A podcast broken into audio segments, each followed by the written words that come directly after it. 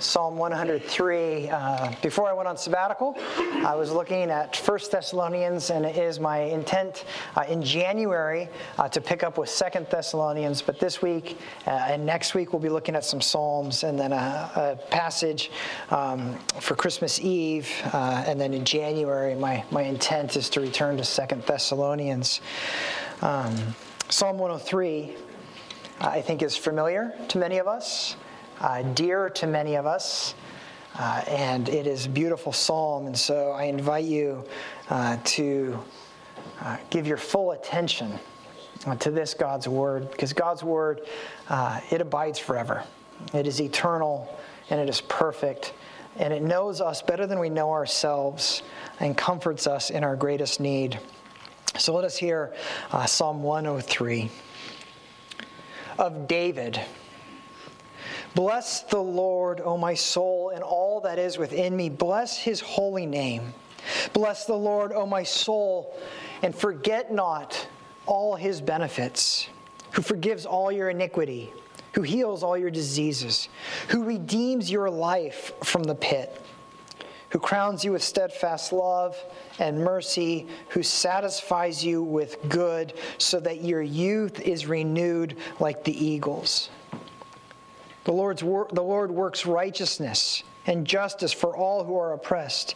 He made known his ways to Moses, his acts to the people of Israel.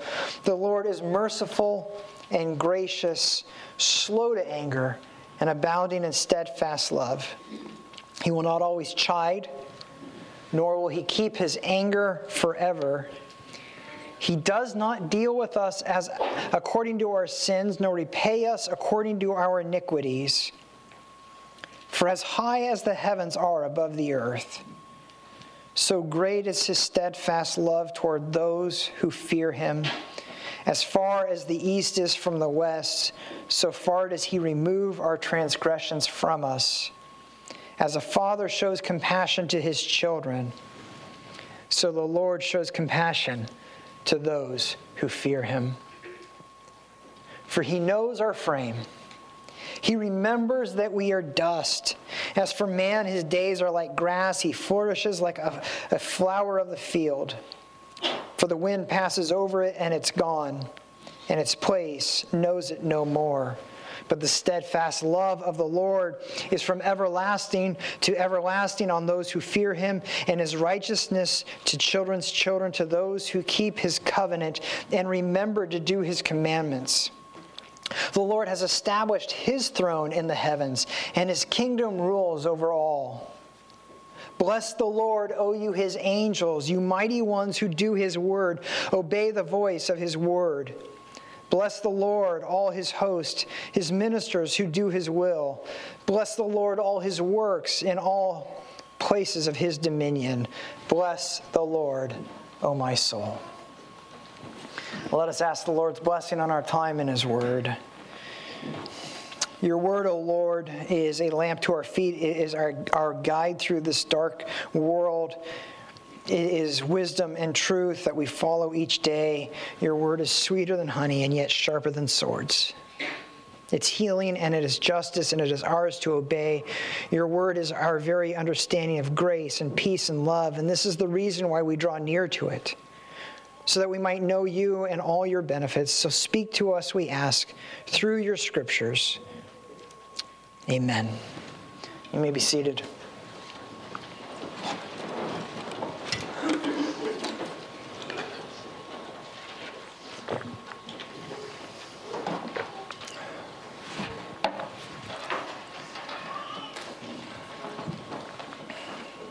There's a very real danger. It's one I personally know all too well. And it's this it's simply this it's, it's to forget who we are and who God is. Uh, when it comes to ourselves, we like to think of ourselves more capable than we really are that, that we have something to offer to God, or at least we, we could have something uh, to offer Him if we would just try really, really hard. And so we do that. We try, and we try, and we try. But then we struggle, and we, we falter, and the best that we have, the absolute best we can come up with, doesn't produce the amazing results that we thought it would. The, the results that we counted on, that we believed would prove to God just how valuable we are. And as we, as we get older and as we get weaker, things just get harder. And when all this happens, we, I,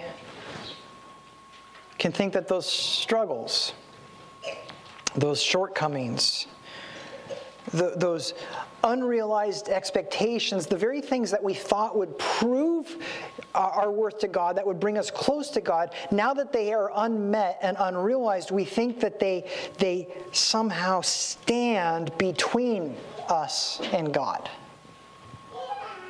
That, that those unaccomplished ambitions, far from being an aid to our God and His kingdom, because they are unrealized, have now become a hindrance to Him, to His plans, to His kingdom, to His reign, and to His rule. And that's what happens when we forget who we are. And that inevitably leads to forgetting who God is. Rather than believing that He is the gracious Father, the forgiving Savior, the, the patient Redeemer that we read about in Scripture, we think that He is just a disappointed, angry stranger who wants nothing to do with us. But, and this is what I want to drive home today. The reality is, our frailty is not a hindrance to God showing us mercy, it is the very reason He shows us mercy.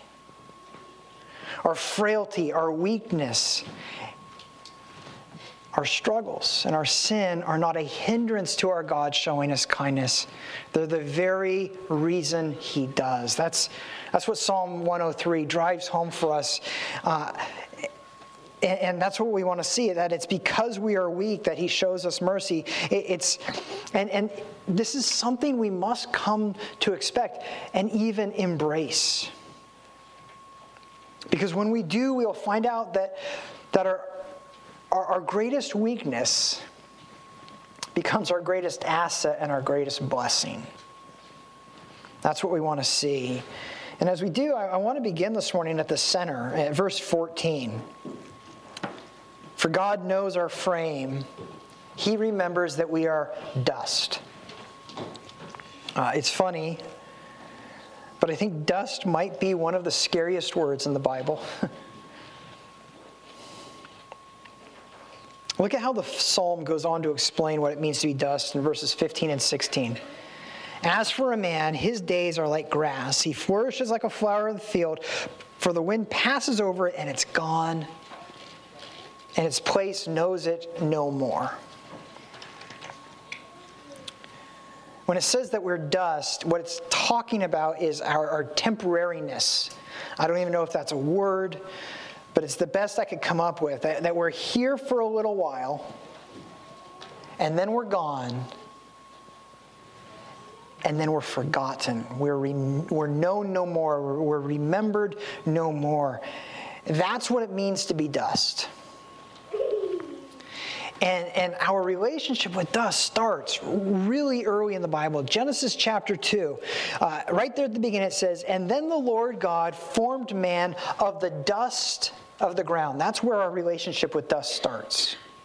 Uh, God didn't create us out of nothing. He used something that he had already created, something that existed before we did, the dust of the ground, and, and, he brought us out of that dust. In fact, the Bible calls Adam the man of dust. We are people of dust. And that's not a bad thing because it wasn't meant to be the end of our story. It was just the beginning. Uh, Adam was created for glory, he was, he was created for heaven. Had he obeyed, had he done what God required, he would have been transformed and given a glory, the likes of which we have yet to see and he would have been welcomed into heaven. But he didn't obey. And this is where uh, the story of dust takes a tragic turn. It, it, it plays, dust plays a, a prominent role in God's curses when Adam and Eve took and ate of that forbidden fruit, which they had been forbidden to take. Uh, first, our, our, God says to the serpent, Because you have done this, cursed are you above all livestock and above all beasts of the field. On your belly you shall go, and dust you shall eat. That's a curse. But then, more terrifying, at least for us, was what he said to Adam By the sweat of your face you shall eat bread till you return to the ground. For out of it you were taken, for you are dust, and to dust you shall return. And so no longer was, was dust just the beginning of our story, it became the end as well. Rather than achieving that, that, that glory, we would return to the ground from which we were taken and decay and once again become dust. And the time between uh, today and that day would be known for futility, sweat, and labor and toil, just, just eking out an existence. Nothing extra, nothing lasting. Destined to repeat tomorrow what you did today. And so dust came to define our future and our inability to do anything about it. We can't work our way to heaven. We, we can't save ourselves. We can't fix what we broke. And so, so dust becomes synonymous with futility and hopelessness and transience. And then, just to make sure we didn't forget, as, as the Lord removed Adam and Eve out of the garden, he stationed these angels with flaming swords at its entrance so that we couldn't get back in and take of the tree of life and live forever. And so, those terrifying messengers of judgment, those angels, made any who approached cower in fear. And remember, we are dust, and to dust we shall return. And that's what scares us. That's why I think dust is one of the scariest words in the Bible because of what it represents. We fear returning to dust. But what we really fear, I think more than that, is, is being forgotten. And so we spend our lives trying to prepare for death without being forgotten. Uh, we want to overcome our dustness, our, we want to conquer it. And so we think if we just learn the right trick, that we'll no longer be dust and, and we'll live forever, if not in the flesh, at least in the memories of men.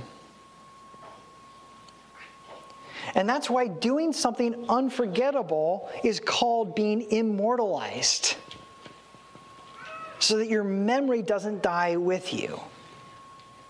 And so we try to do something, build something, say something that will never be forgotten so that we aren't forgotten. Whether it's our career, our family, our children, our education, our activism, or our excellence in sports, or, or music, or art, or something else. We look for, immorta- we look for immortality in, in what we can do, what we can achieve, so we can leave our mark, prove our worth, justify our existence. And so we set our affections and our loyalties and ultimately our worship on anything that offers us, a sense of, of transcendence and immortality. Anything we think can make us feel like we're more than dust. Anything that we think will give us meaning and identity. And so, what is it that drives this? What, what is it that, that drives this ambition, this passion to do something? What compels us to throw ourselves, our time, and our resources into not being forgotten? What makes us race the clock to create something that we think will be lasting and eternal and prove that our lives mattered. If I can be uh, blunt, it's not God's glory, it's ours. We think that the way to achieve glory is through the praise and the approval of our fellow man. We can be creative. We can even uh, make uh, it sound holy through trying to build something like a church or a religious movement, but still want to be the one who did it and is remembered for doing it so that we're not forgotten. And so we are easily sucked in by leaders who offer us a way to build our legacy, but, but call it religious service. But eventually, we start to realize that we'll never produce what we thought we would.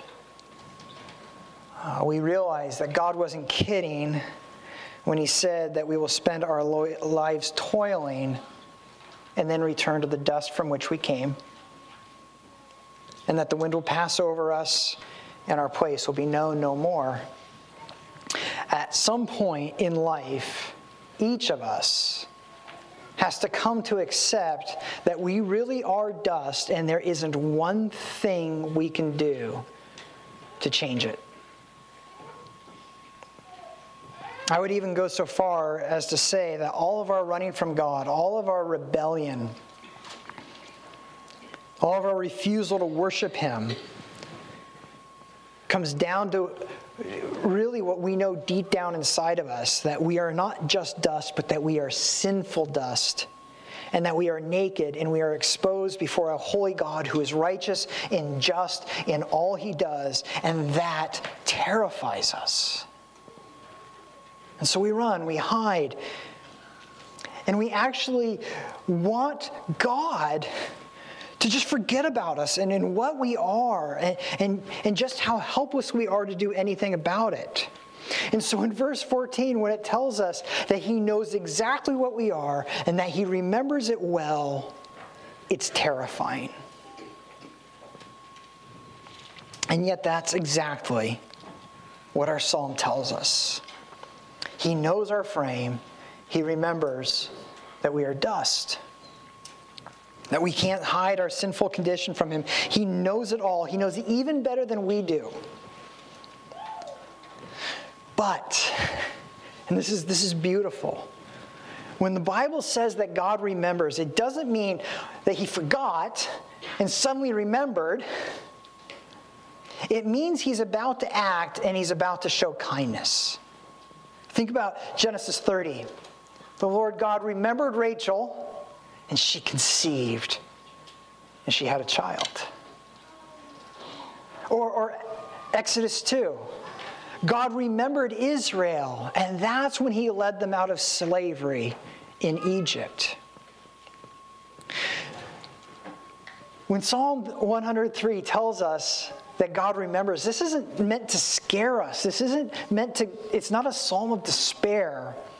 It's an answer to our hopelessness. Look at verse 2. Bless the Lord, O my soul, and forget not, forget not all his benefits. God wants you to remember something. All the benefits that belong to those who place their hope not in what they accomplish, but in what God has already accomplished for us. Verse 3 that's forgiveness and healing. Verse 4, it's redemption and glory. Verse 5, it's satisfaction and strength. See, God's going right at the problem.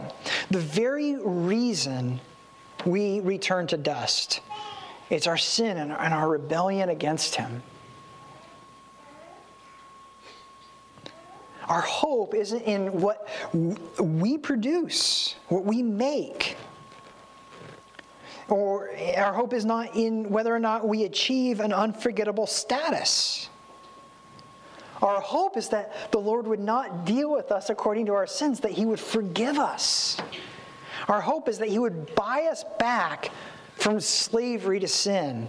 Our hope is that He would heal us.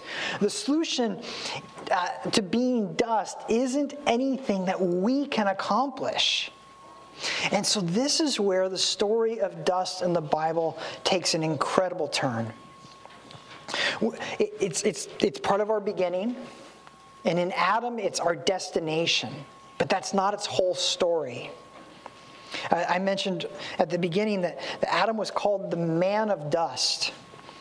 And what, in other words, while we are made in God's image, the dust wasn't part of that image. It was something that was supposed to be transformed into glory before we entered into heaven. Or, or if I can put it this way, there's nothing dusty about God. Dust is a created thing, dust is an earthly thing, dust is an Adam thing.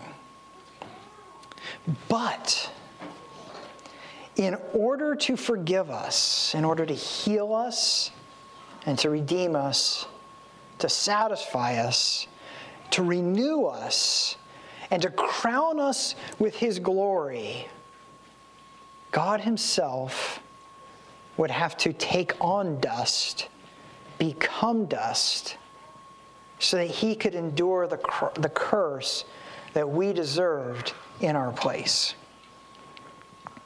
And that's why Jesus became man. That's why he was born a descendant of Adam.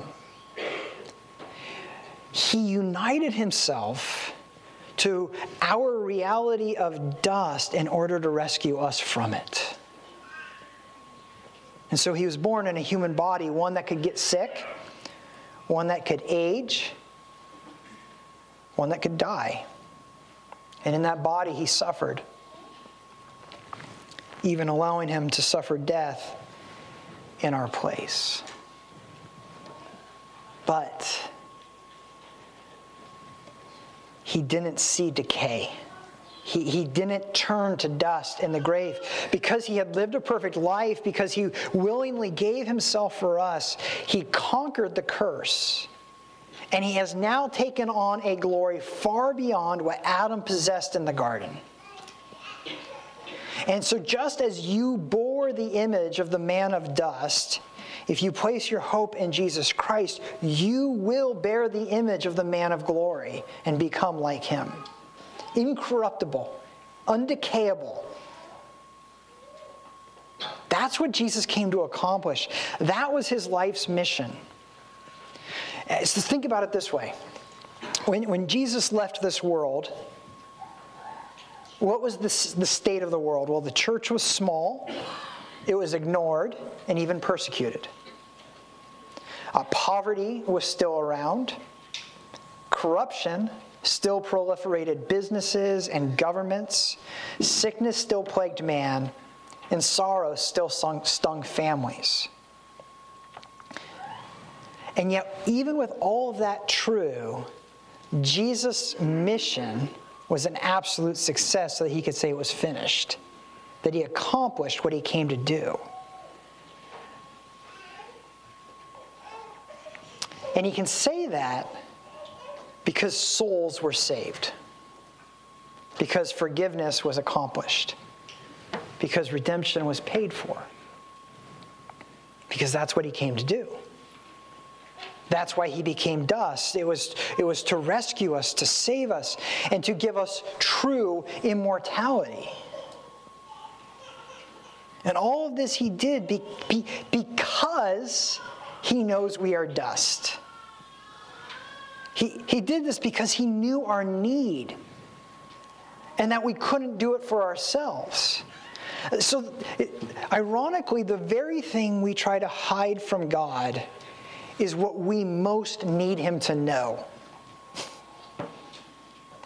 Or let me put it this way the last thing you ever want to do is convince God that you don't need His help, that you've got it covered. So, why do I always try to do it?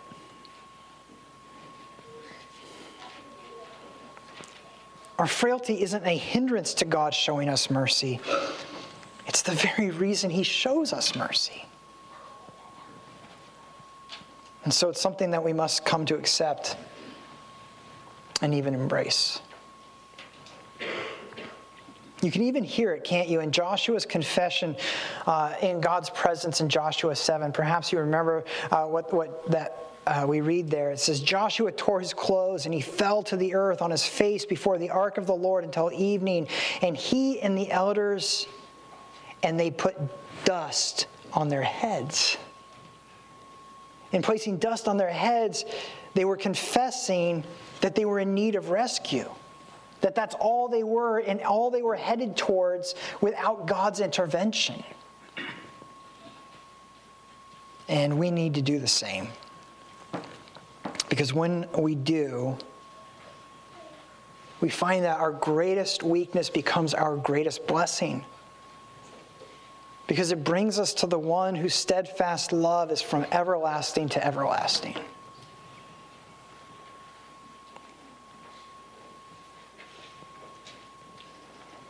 And so in Jesus, dust begins to take on a new meaning in the scriptures, something actually positive. What, what was once a curse now becomes a blessing.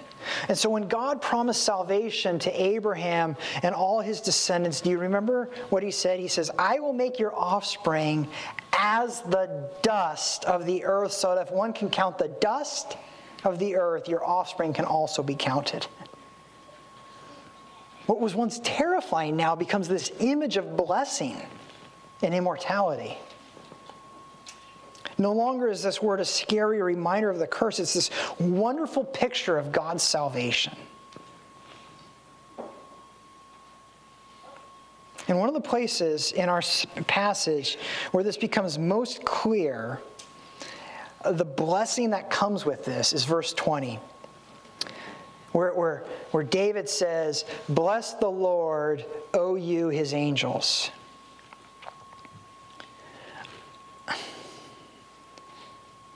It's easy to, to miss how profound that is. But think about what we did in our sin.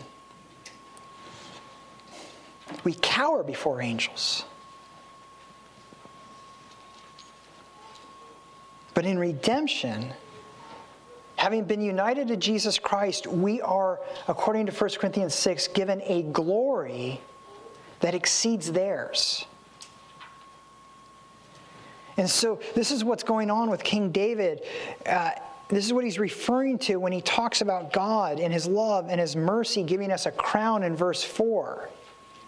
He's, the crown is an emblem of God's glory that he shares with us. And so David understands this, and he, so he steps out, and rather than cowering before the angels, he commands them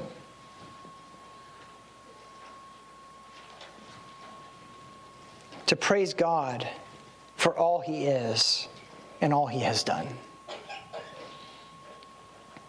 Because David understands that in God's grace, he is not defined by dust, by sin, his shame, or his inability to accomplish anything more. He's now defined by his Savior and all that his Savior has done. And out of that, he commands angels to praise God for his mercy, his grace, and his love. But it's not just the angels that we need to talk to and remind to praise God. We need to talk to ourselves and remind ourselves. A good friend of mine, recently told me that I need to stop listening to myself and start talking to myself. And he brought me to Psalm 103. Because he knew that the voices in my own head weren't being helpful. They were feeding my fears and my doubts. And they were silencing God's grace. And so he took me to Psalm 103 and he, and he told me that it was time to start confronting those voices with God's truth. That's where the psalm starts, with David talking to himself. Praise the Lord, O my soul. He's talking to himself. Remember who he is and what he has done, that, that his grace and not your frailty defines you. That's what David's telling himself because he knows that, that he's going to forget. And so he's confronting his own misdirected fears. Because when you fear being forgotten or you fear growing weak, when you fear returning to dust, when you do those things, you give your praise and your loyalty to anything or anyone who you think can help you be remembered. And so it's no surprise that, that our psalm three times tells us that rightly placed fear is when it's placed, when it's fear of God. In other words, it's just simply acknowledging that God is greater than anything He created, and He is even greater than death. That He alone can give immortality, that He alone can conquer the dust. And so He alone is worthy of your praise. But our talking to ourselves isn't just uh, private, individual, it's corporate. I, I, I wonder if you've noticed that David isn't just speaking about himself as an individual. Verse 14, for he himself knows our frame, plural. Uh, verse 6, he cares for all who are oppressed. That's a plural. He acts for all his people, verse 7. Or verses 10 through 13, over and over again. He deals with us according to his steadfast love and mercy. Uh, we need to remind each other where our hope and our comfort is. That our identity is not found in what we do in this life of course, we, we should work hard and, and seek to do what God has called us to do and to do it well, as Pastor Isaac reminded us uh, in his meditation on, on the eighth commandment this morning. But those things are not where our identity is found because we will labor and we will toil by the sweat of our brow and then we will return to dust. Our identity instead is found in who we belong to and what we will be doing for all eternity. We will be spending eternity singing his praises with all that is within us. I love how Psalm 22 says it. Our God is enthroned on our praises.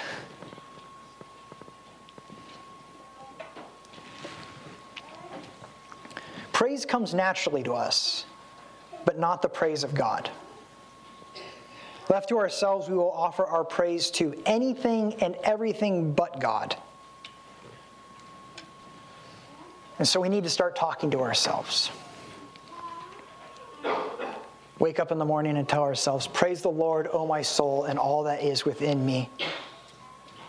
Stand in awe of his goodness and his mercy and his love. Remember what he has done and how he has loved you, redeemed you, forgiven you, and how he crowns you with glory.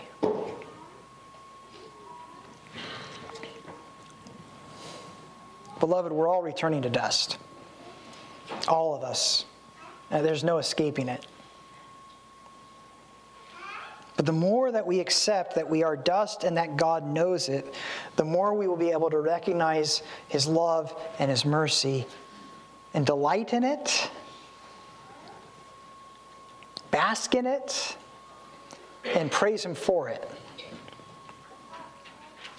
We witness that love in the meal that He sets before us now.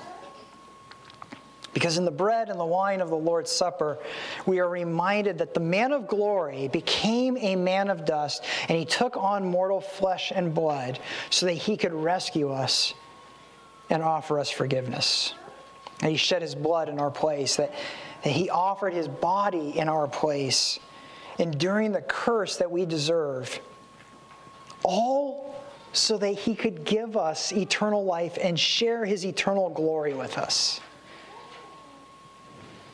And so, in coming, we confess that our hope is not in what we accomplish, but in what He has done.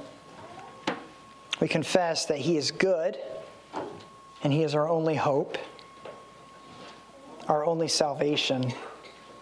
And so our coming then becomes itself an act of praise and worship. And so I'd like to ask the elders and Pastor Isaac to come forward that we might receive this gift from our God uh, this morning. Father, you know us. You know our foolish fears, how we fear our weakness, our frailty, and we fear you knowing us, all our sin, our inability to make things right, our inability to save ourselves. We simply fear being known. But it's only in being known that we find mercy, grace, forgiveness, and redemption. It's only in Jesus Christ that we find crowns and glory. So please forgive us our foolishness, quell our fears, and teach us to find comfort in being known by you, in remembering that it's because of our weakness that you show us mercy and kindness. Help us to not forget your benefits. And in remembering, may we sing your praises with all that is within us, with all your people, indeed, with the very angels of heaven. Amen.